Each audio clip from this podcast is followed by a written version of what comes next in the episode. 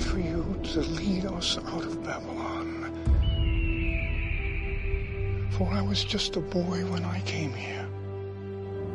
When seventy years are completed for Babylon, I will come to you and fulfill my gracious promise and bring you back to this land. Who are you, old man? I am Daniel. I seek to tell you a story. A tale of four kings. One great, one foolish, one who was deceived, and one who is destined to be regarded as wise for all the ages of the world to come.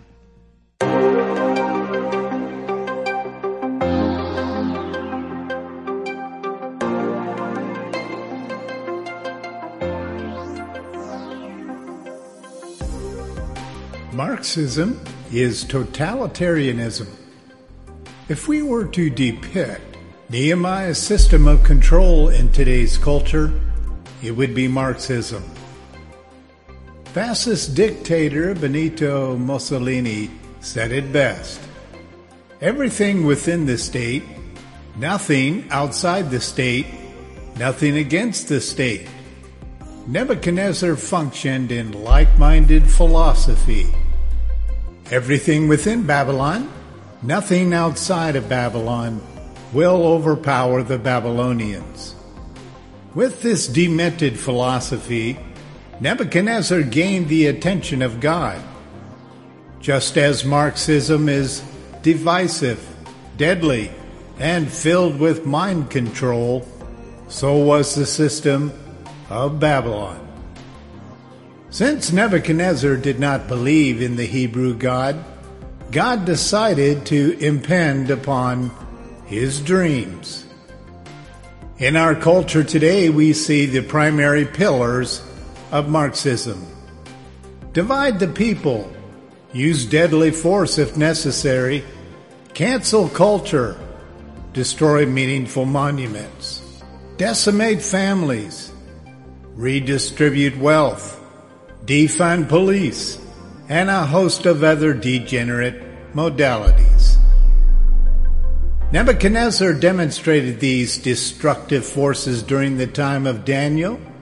He divided the Hebrew people, used deadly force, canceled their Hebrew culture, remove and divide Hebrew warriors, decimate Hebrew families, redistribute the wealth of the Hebrew people to empower Babylon further, all to force God's people to bow to the king of Babylon. It almost sounds satanic. Well, it is. Nebuchadnezzar's system matched Satan's method of control through the ages. Today we're on number five, which is visions and dreams. We will begin to explore the primary theme of Daniel. God gave this young man the ability to hear a dream, immediately know not only what the dream meant, but integrate the Lord's prophecies. Starting in this episode, we will review the times of the Gentiles, and how this age began under Judah's captivity under Nebuchadnezzar, which was six hundred years before the birth of Jesus. And will end with the second coming of Jesus Christ at the beginning of the thousand-year reign of Christ, on the very hill Nebuchadnezzar captured the Hebrew young men. This story reveals the beginning and the end of all prophecies. Let's take a look at our table of contents for today. Number one, faithful to God. God needed Daniel's faithfulness.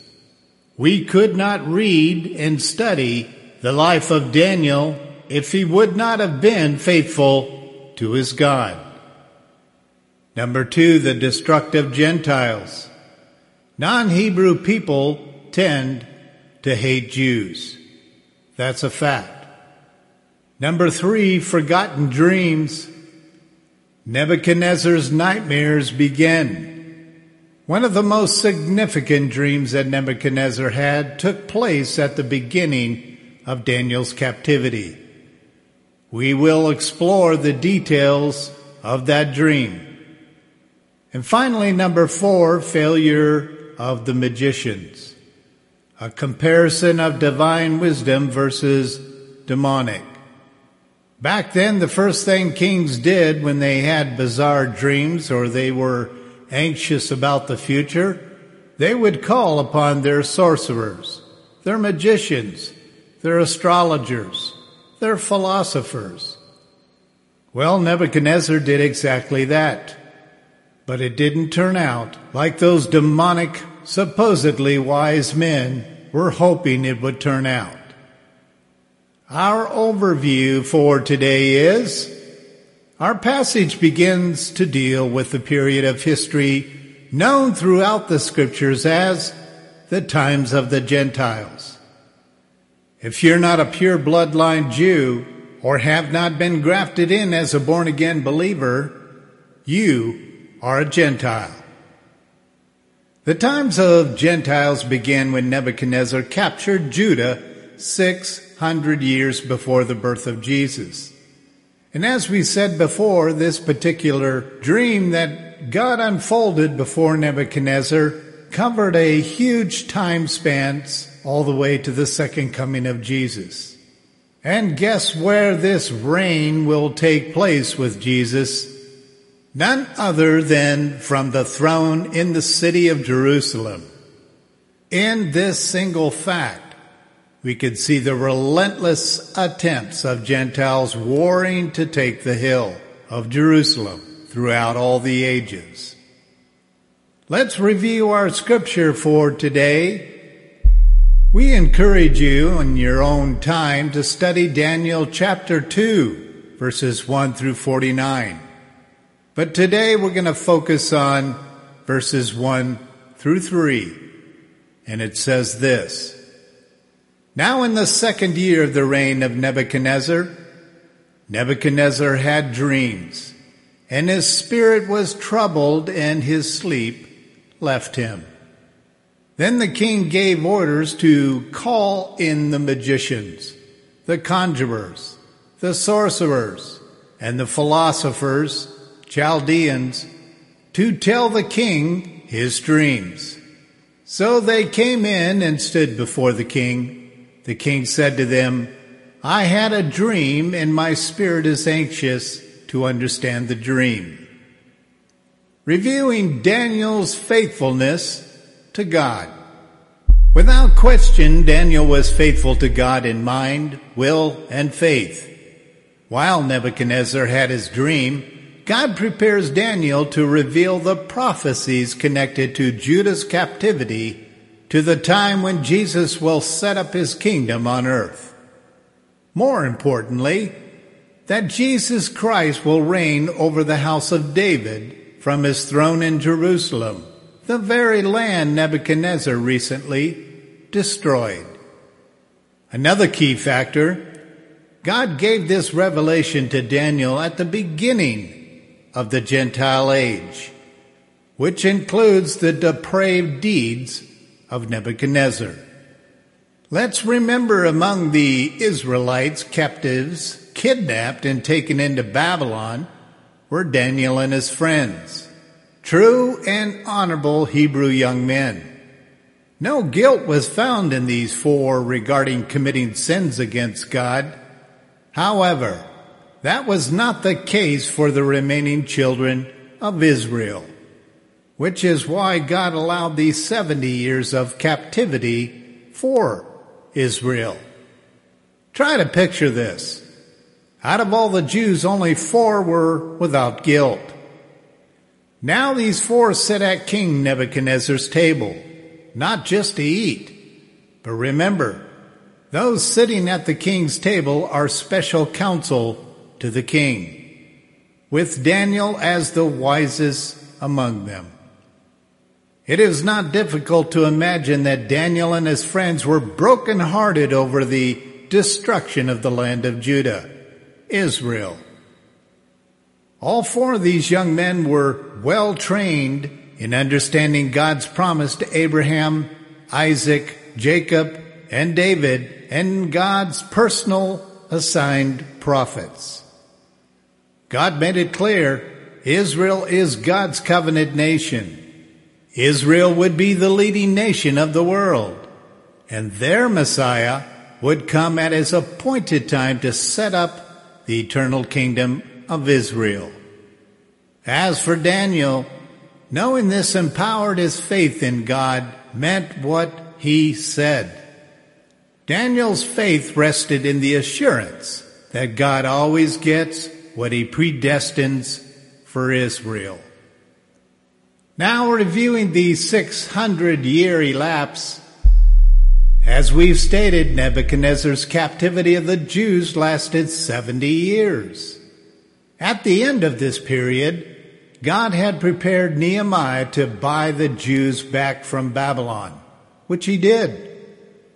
The noted centuries that elapsed between the scattering of the people of Israel to the nations, including their regathering into their own land at the coming of their Messiah, Jesus' birth, was the burden and message of Daniel's prophecies. God gave the revelation to him in its perfect time, not one hour early or later than the appointed time on God's prophetic timeline. When did this revelation begin? At the very onset of the seventy years of the Jews' captivity under the iron hand of Nebuchadnezzar. The mission given to both Daniel and Nehemiah was a commitment by God to establish the primary government on the earth. And it was given to his chosen people, Israel. This commitment came with a condition that God would only lead or administrate each of them through the righteous and godly pure bloodline priests, prophets, and kings who feared him and lived out his laws. There are only two in God's design of established races: the pure bloodline Hebrew people and the Gentiles. This adds significance to Daniel's prophecy. Noah promised a blessing to one son, Shem. Japheth was given the grace to be grafted into his brother's blessing, who later became Gentiles who accepted Jesus as their indwelling Savior. This acceptance today is under the banner of authentic Christians being grafted into the pure bloodline of Christ. Keep in mind, though, that the lion's share of Gentiles was Ham's descendants, which is the lineage of Babylon and Nebuchadnezzar. It is in this that our Daniel story is prophetic and relative to God the Father. Now let's take a look at the destructive Gentiles. The word Gentile means heathen, national, ethnic, and mere man. Through the centuries, heathen referenced a man who denied the Hebrew God as God. In this stinky thinking, man formed gods to replace the Hebrew God, a modality the Babylonians became known for throughout biblical history. As droves of people have asked through the ages, why did God choose a heathen king to reveal the leading prophecy in the Word of God? Simply put, to reveal the battle of the brothers, Shem and Ham. Secondly, the Word talks about the divine rights of kings, meaning God released kings to rule the fallen earth while using their depraved ruling to advance the spoken prophecies. As expected, God never forgets that the earth is cursed, for he alone cursed it. Finally, God turned the cursed earth over to Satan temporarily, minimally until Jesus' second coming. Thus anyone who is not grafted into the pure bloodline of the Jews is a part of this satanic kingdom, which certainly included Nebuchadnezzar. To help us understand the full answer to this question, let's review what the Lord gave Jeremiah. This is out of chapter twenty-seven, verses four through eight, and it's rather profound.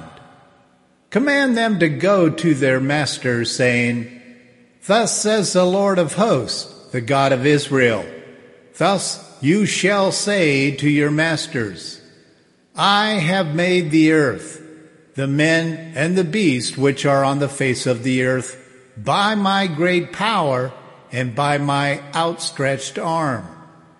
And I will give it to the one who is pleasing in my sight.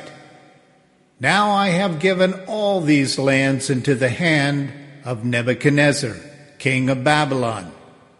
My servant and I have given him also the wild animals of the field to serve him. All of the nations shall serve him and his son and his grandson until the time of his own land comes. Then many nations and great kings will make him their servant. It will be that the nation or the kingdom which will not serve him, Nebuchadnezzar, king of Babylon, and which will not put his neck under the yoke of the king of Babylon. I will punish that nation with the sword, with famine, and with pestilence, declares the Lord, until I have destroyed it by his hand. Folks, this is nothing short of a description of the final Antichrist that Jesus himself will battle. Was Nebuchadnezzar a precursor of Satan? Count on it. The only difference is Nebuchadnezzar was redeemable, and Satan is not. Looking at the forgotten dream, it is important to keep God's timeline intact. Early in the reign of Nebuchadnezzar, God caused a slumber to fall upon him. As he fell into a dreamlike state, ultimately falling asleep, he began to visualize in a dream. He saw a God-sized image, which he described as whose brightness was excellent. The image he saw, he later said, was terrible, probably meaning and attempting to describe the size of this image. This bright light was a supernatural light cast from heaven and reflected upon the metals of this statue image. As Nebuchadnezzar was looking upon the image, he was in awe and amazement. Then he saw another supernatural image, a stone cut out of the mountain without human hands. The stone destroyed the feet of this metal image. The massive statue collapsed and fell to the ground into powder, and the wind blew it away. While Nebuchadnezzar gazed in wonder, the stone began to grow larger and larger until it covered the valley this image stood before it collapsed. I've had many prophetic dreams and a few visions. There's a massive difference between the two. Dreams occur while you are sleeping, and visions are seen while you are awake. God has been known through the ages of using both. While we do not know why God uses both methods, we can state the most logical. Dreams can be blown off as, oh well, that was just a dream. Whereas a vision alarms the mind and tends to cement the message God had intended.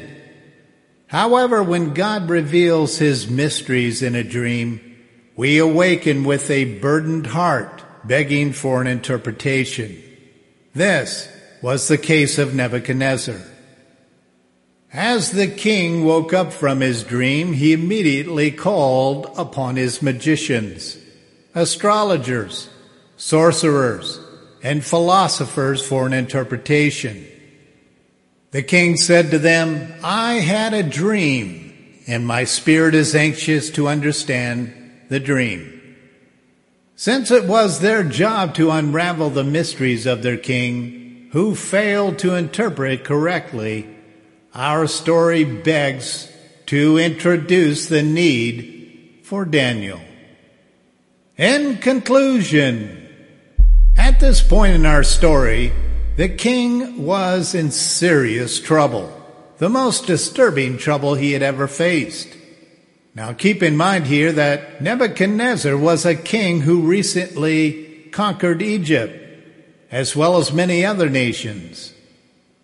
His reputation was he feared no man or their armies. And now, a dream paralyzes him in fear to the core. It was this dream that God shifted his focus from man to the supernatural, and there was nothing Nebuchadnezzar could do to stop it. Coming up next in number six, we're going to talk about the failure of the wise men. In this episode, we will discover the difference between spiritualists who were possessed by demons, sold to Satan, and who could communicate with evil spirits from the other side, versus that of the divine wisdom of God. And of course, that is manifested through Daniel. We will detail how Nebuchadnezzar revealed his spiritualists as fakes, and what he decides to do with each of them. We do hope that you continue with us in our series on Daniel, a tale of the four kings. Until next time.